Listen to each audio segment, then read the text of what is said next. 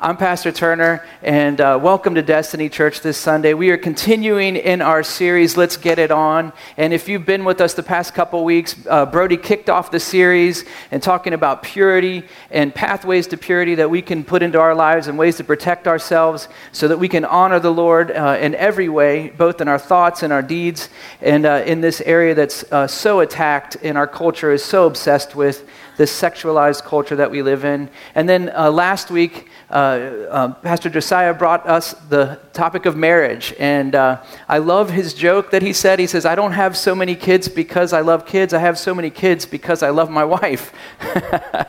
and uh, and uh, that kind of sets up what we're going to talk about today. So uh, I had the dubious honor of being tagged with talking to the church about the talk. Um, talking to our kids about sex. Yeah. So, um, you know, uh, I think what happened was is I have the honor also of being the oldest of the pastors on staff outside of Greg. Uh, he's much, much, much older than I am. Um, and so I just really come alongside to help him um, and hold his arms up and things of that nature. Um, um, when he can't see, I can read for him and hold. I can hold it. No, I'm just kidding. Now he's going to end up firing me. But, um, but because I'm that guy and I have three teenagers, I think they all kind of looked at me and said, Well, you've done this. Guess what you get to teach on? and uh, if you have teenagers or if you've been through what I've been through where you've had to give the talk, you know why I'm standing up here with great fear, and I've hired people to pray for me outside of the church because this is one of those messages where it could go really crazy and really wrong. Um, and I mean that because I think of back when I actually had to share this talk with my son.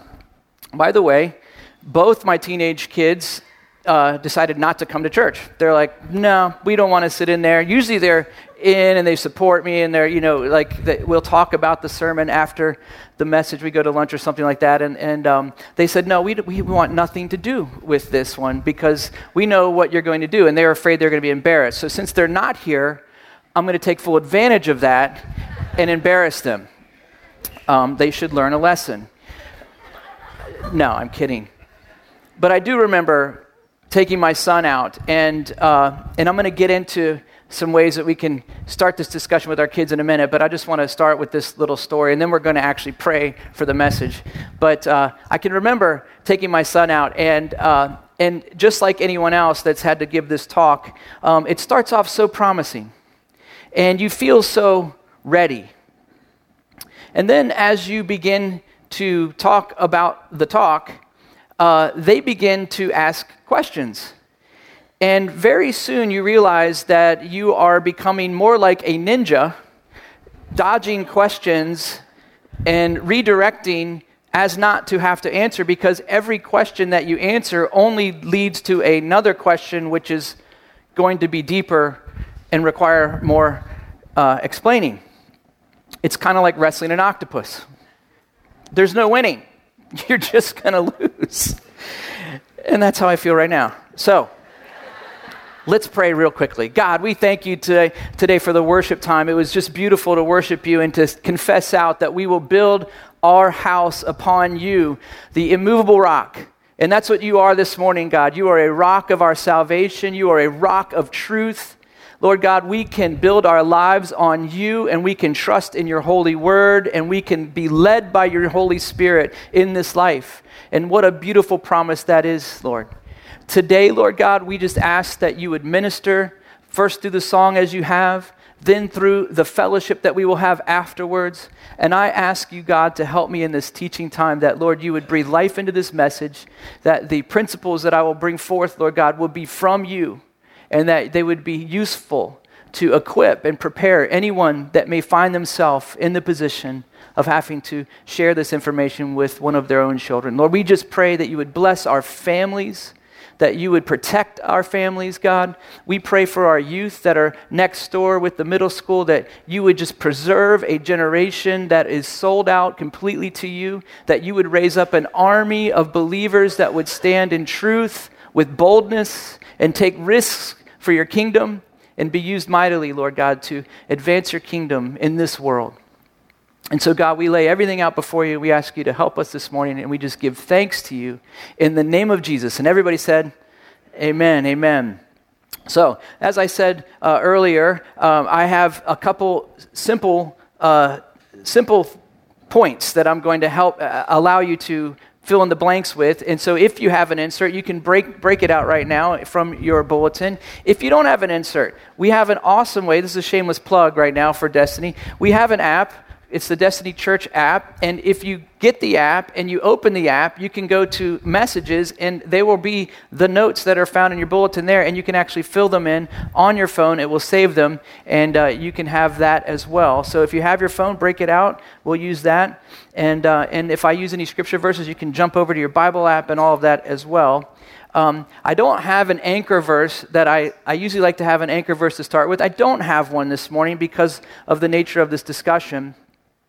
But what I want to do is I want to start off just by saying that uh, when you begin to explain something to someone, and it is in relation to how they live, in relation to what God's word says, it is always useful to start with the explanation of why it is important. Why it is important that you're going to talk about these things. And so, my first point that I want to bring out to us this morning is that it needs to be celebrated. We need to celebrate it.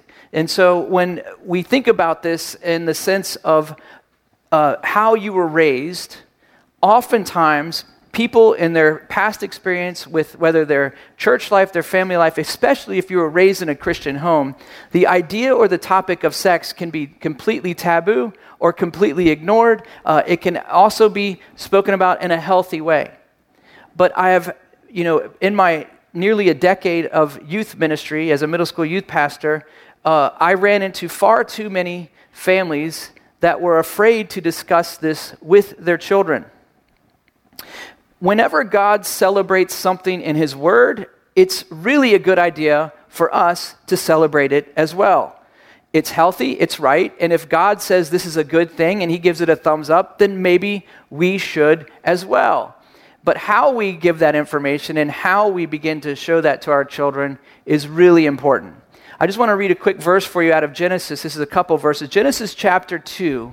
This is what God said back in the beginning. The Lord God said, It is not good for man to be alone. I will make a helper suitable for him.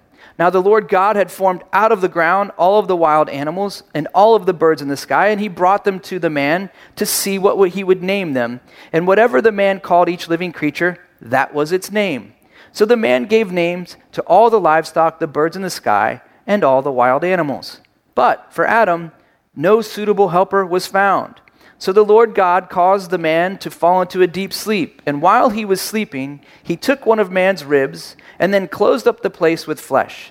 Then the Lord God made a woman from the rib he had taken out of the man, and he brought her to the man. The man said, This is now bone of my bones and flesh of my flesh.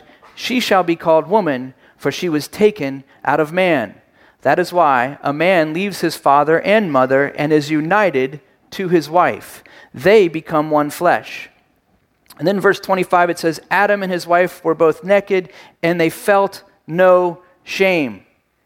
So I want to point out something here really quickly. God had this whole idea after he made man that it was not good for him to be alone. Now, I want to focus on this for just a minute because that's an incredibly wise statement that God made. Uh, I think that if man, just man, were left to populate the earth somehow, if God would have done that, we would have ended up killing ourselves. We wouldn't have been able to succeed in populating the earth for various reasons, obviously, but we just would have killed ourselves. Did you guys know that men have, are notor- notoriously risk takers by nature? If you ever had a teenage son, you know what I'm talking about. I'm pretty sure that it was a man who invented the wingsuit. If you don't know what that is, someone decided that jumping out of a perfectly good airplane with just a parachute wasn't risky enough. So then they decided to make an outfit where when they would spread their arms out, they would have wings. And so now they could actually fly around, sort of like a flying squirrel, and then at the last moment, open a parachute and enjoy the drop. A man. You don't see women doing these things. Women, they're nurturers, they're preservers, they like things to live. Men, we will find a corner of a roof, put a trampoline under it, just to see how high we can get after we jump off of it. There are many doctors who have replaced bones because of that, and you can just uh, go to the emergency room. You'll probably see more teenage boys there than girls. And God said it's not good for man to be alone. If I just want to keep him alive, I need to give him a helper. And so he did. And he gave him woman. And that's a beautiful thing. It's a real gift. But God does make a statement specifically there that he says two things. Number one, he says that man will leave his mother and father and be united with his wife, and they will become one flesh. And that's, that's the theology of marriage right there. And we like to call that leave to cleave. Okay, so God has, has started off with not only the blessing of giving us a soulmate, a, a, a wife or a husband, a spouse, but He's saying that there's purpose behind it, and the initiation of that purpose is that we will leave in order to cleave and to become one flesh. Now, I wish we could just say that to our kids. Well, God said in Genesis, leave, cleave, become one flesh. You'll figure it out, buddy. Good job. Get on your way. But un- unfortunately, we're not given that, uh, that opportunity. We have to explain some things a little better. But understanding God's principle and the way that He's put things together makes it a little bit easier. When you have God's backing in the conversation, you can have confidence and you can know that when you're speaking these things with the best intentions, with the heart of wanting them to understand and know God a little bit better, that this is actually a good thing, that sex is a good thing, that sex is something that God created. I want to tell you that it's not just a good thing, it's a great thing. Not that it's a great thing, it's a God thing. And that is one of the main reasons why the enemy has tried to capture this area of all of our lives. Brody talked about it with the purity. He's going after men's hearts through their eyes. And now it's increasing in women with pornography. The adultery, uh, the adultery stats are higher than they've ever been. In fact, they did say that they were going down slightly, but that is only because people are choosing not to marry. They're choosing to live together because they do not believe in the institution of marriage as a successful way of entering into a covenant. They've seen failure, they've seen brokenness, they've experienced bondage. And that is what the world is offering, and Satan is surely receiving many victories in this area. But God has put something together that is beautiful that is to be cherished and it is to be protected. And so we need to be celebrating it. We need to understand that this is something God made that is good, and we need to understand that from the beginning. If you try to legislate morality in your family out of some kind of fear or condemnation, the end result of that will never be what God desires for them.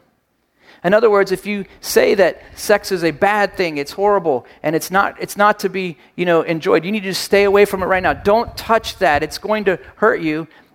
And by touch that, I don't mean touch it. I mean just think. Anyways. Thank you, Lord. Um,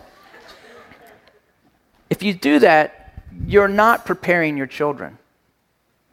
They're going to go to school, Christian school private school, maybe even homeschool when they get in these co ops, they're going to be talking about these things. You have to understand that it is not just temptation that is presenting itself to our children, they have hormones that are surging through them. Physiologically, they are being driven by these things from within, and they can be confused to think that because I have these desires, am I in sin? No, you're not being tempted because you have the desire. In fact, even if you have the desire and you find yourself in temptation, temptation is not sin. But there's been this movement of repressing We don't talk about it. We're not going to discuss it. There's healthy, good ways to discuss it. Really good ways. But if you try and make something that God says is good, bad, you're only going to be hurting everyone involved. And I do know that this is the case because, as someone who's now a young adult pastor and been so for nearly five years, I've done a lot of premarital and a lot of weddings. And there are people, individuals, who have been told their entire life they've been sheltered from the truth, they've been sheltered from these things.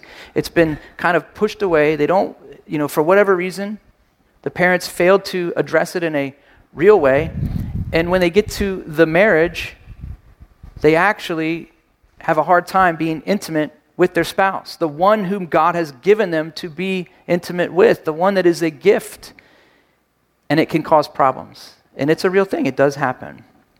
Obviously, there's also the other side of it where it can be so talked about, but yet the reverence in it and what God designed for it, which I'll get to in just a second, uh, can be lost and they can lose the holiness that God desires from it as well.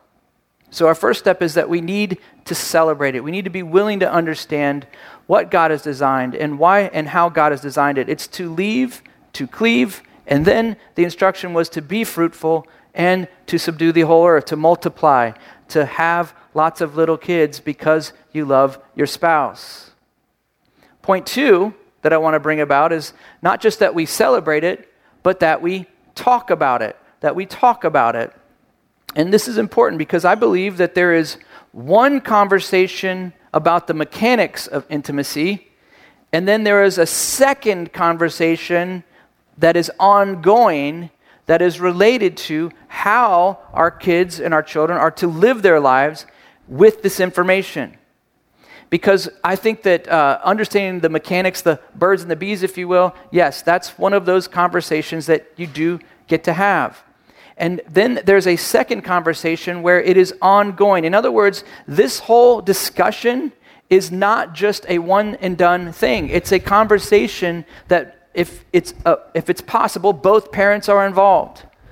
For instance, my wife, who does this awesome job of this, she takes she took my daughters away for the night. They went away to a hotel. They talked about all of these things. And uh, i don't really know everything they talked about because i was i didn't really want to know but they came back and they had a clearer understanding of what to expect because changes are going to be happening phys- physically.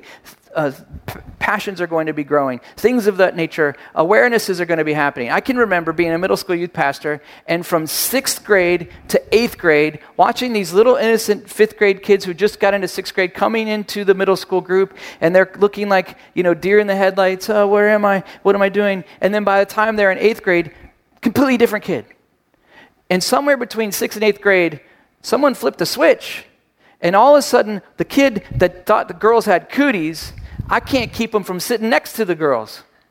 And the girl that thought the guys had cooties, I can't keep her from wanting to look in her mirror and check her makeup and all these things because she wants to make sure she looks good. It happens. Remember this. Transport yourself back to middle school. Do you remember that?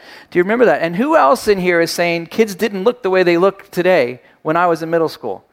They didn't look that grown up. Man, and I can tell you, as a father of two daughters, I can understand why, how frustrating it is as a parent when we want to impose modesty on our children when you try and go find clothing for them. The clothing is available is becoming less and less modest for younger and younger people. And it's just a sign of our times. But we have to have the conversation, and it has to be looked at as this is an on ongoing conversation. And so it's got to start with one of those things where I'm going to assess the maturity of my child. For instance, men, if you're talking to your son and you're, you're beginning this conversation with them, there's some things you can discuss with them that is just going to be over their head or not over their head, where they believe and they know certain things, but they don't know all the truths, but they're still not yet prepared for that information. And so, what you may need to do is say, I can tell you this. We're going to talk about this a little bit later when you're more prepared. And so, you have to be continuously assessing the maturity of your children and what they can and what they cannot receive from you in this area. Proverbs says very clearly know the conditions of your flock. And that's important to remember because what, is, what that's saying there is as a parent, in some ways, we're a shepherd over our children.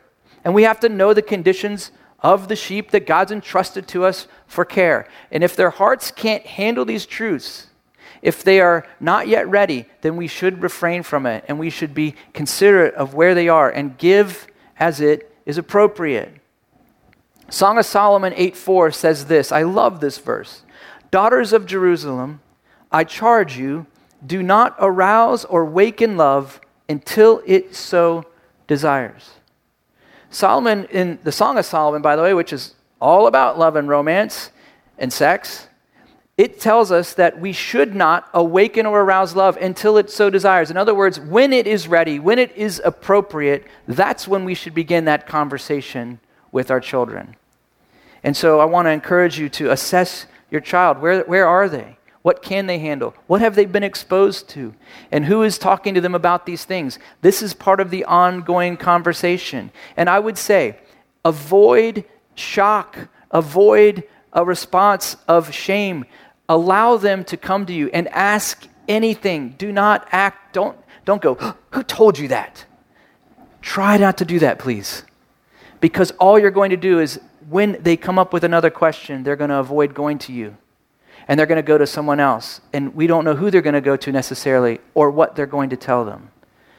And no one loves our children like us other than God. Amen?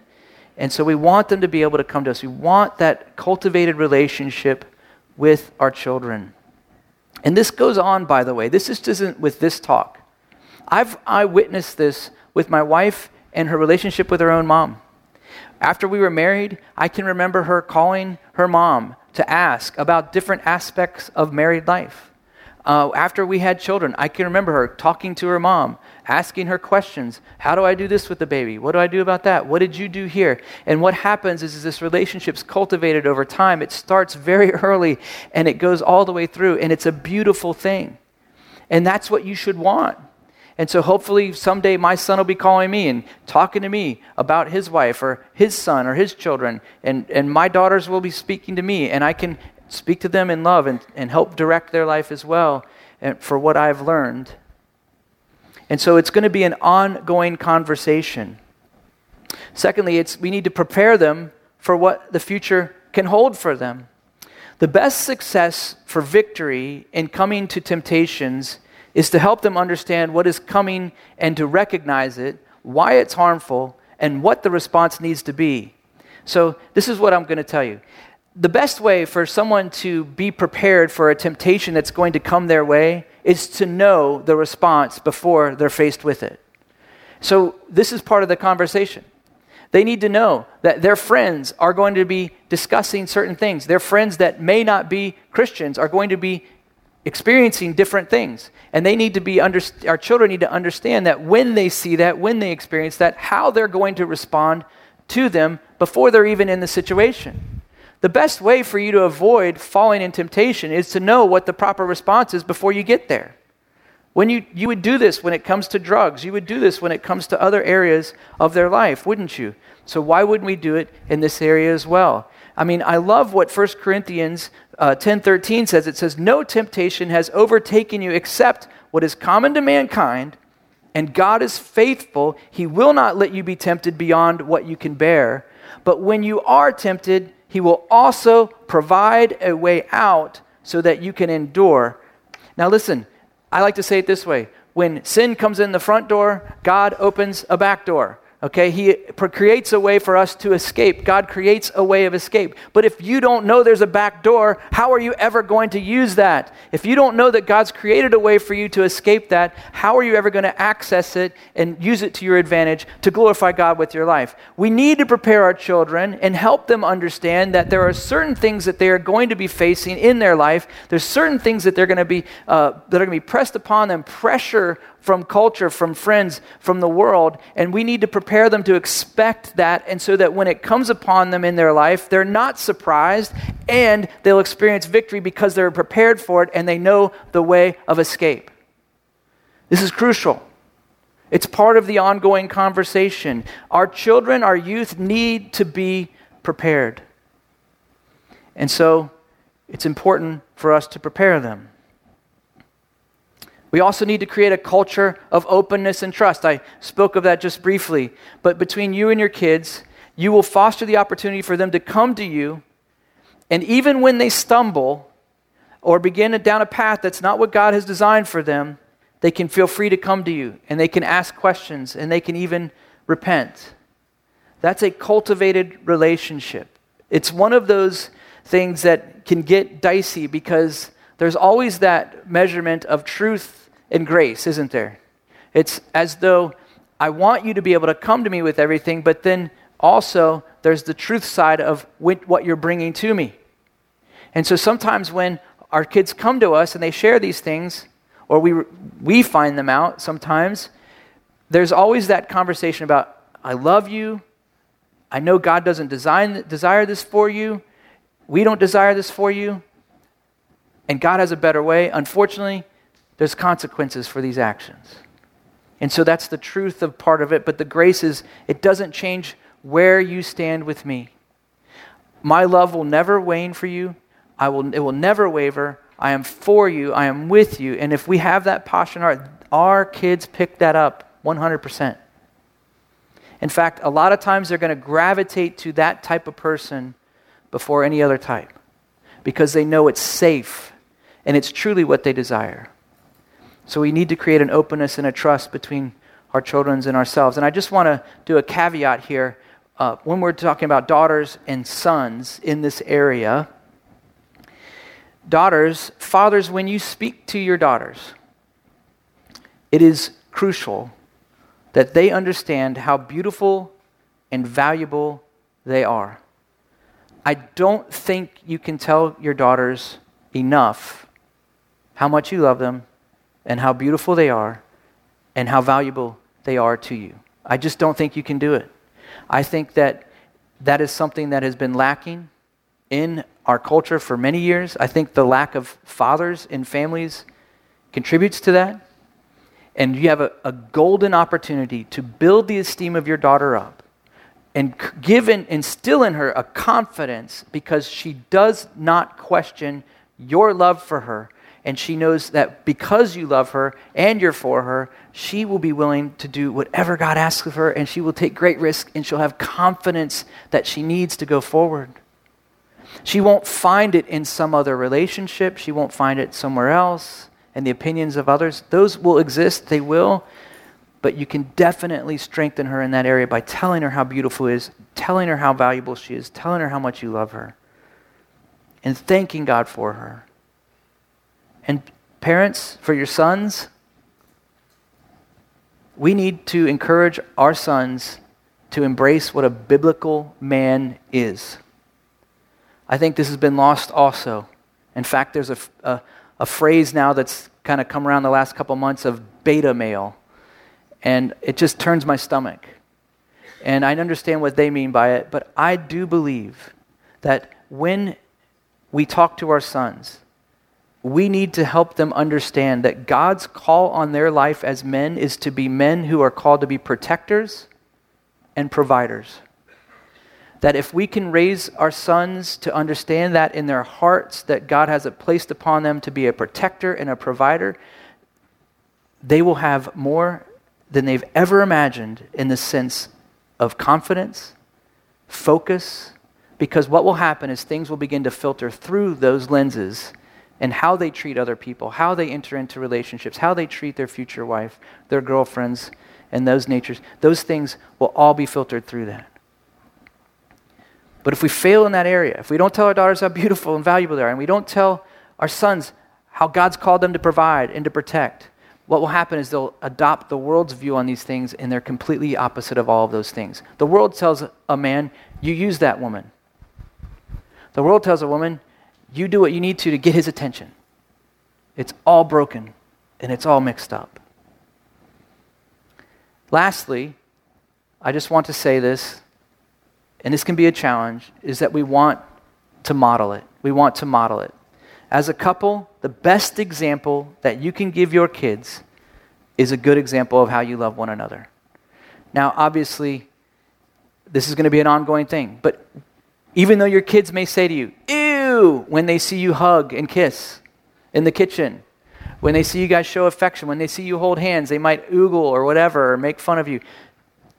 I believe deep down inside, when they see that, there is great comfort and encouragement and happiness that is put upon them. They see parents that are in looking towards one another, embracing one another, connected, demonstrating affection that's good and pure and loving. If we can model it, they're going to have for themselves something to expect when they begin to leave your house and begin to enter into relationships and all of those things. And so you see here that it's not just a talk, it's a conversation that goes throughout the life of our children. And we should be prepared. We should understand. We should know where they are. We should know what the culture is trying to say to them, what their friends are saying to them. It takes observation, it takes involvement, and it takes lots and lots of prayer. Amen? Amen. Won't you pray with me as we close out here? Father God, I thank you this morning for just the love and the grace that you've given each one of us. And that, Lord, many of us sit here this morning and some of us are beyond this. We've, we've had this talk and our kids have moved on and, and you've given grace in that area. And I just pray that, that the person in that situation would just make themselves available to help, to pray for the young families around them. And those of us that are sitting here that are not yet married or don't have children, and it's something down the road, may you tuck these truths away into our hearts and may we meditate on them later and think about them. And at the right time, if you should bring a spouse and children to us, may we have access to them. And for any person in here this morning who's in that spot, any couple, any single mom or single dad that's raising their children, may you equip us to bring glory to you in our families. May you give us grace as we approach the subject. May you cause our children's hearts to be open and may you allow there to be just a good connectedness that's divine from a touch of your Holy Spirit, God. For Lord, we want to be a strong witness in a dark world, and this is such a powerful way to be that. And maybe you're sitting here this morning, and we've been talking about how parents can relate to their children. And there really is no love like a parent for their child. But there's really no greater love than the love of the Heavenly Father to his heavenly children. And maybe you're sitting here this morning through the worship time and, and the transition and then this message, your heart's just been pounding that there's something more for you. It all starts when you surrender your life to Jesus Christ and you allow God to become your heavenly Father. And you ask Him to forgive you of all of your sins and to take the place of God in your life and Lord and fill you with His Holy Spirit. It's a step of faith. And maybe you're even sitting there and you know that you have been entrusted with children, but you have not been able to lead them well because you don't follow Him. And so you have to start there. And so if that's you, I just want to encourage you to pray with me right now. God, I see that you are my Heavenly Father, and I want you to be my Heavenly Father. And I ask you to just cleanse me of all of my sins and bring me into your family. Fill me with your Holy Spirit and give me your desires and passions. Give me your love for my family. And I pray all of these things in Jesus' name. Amen.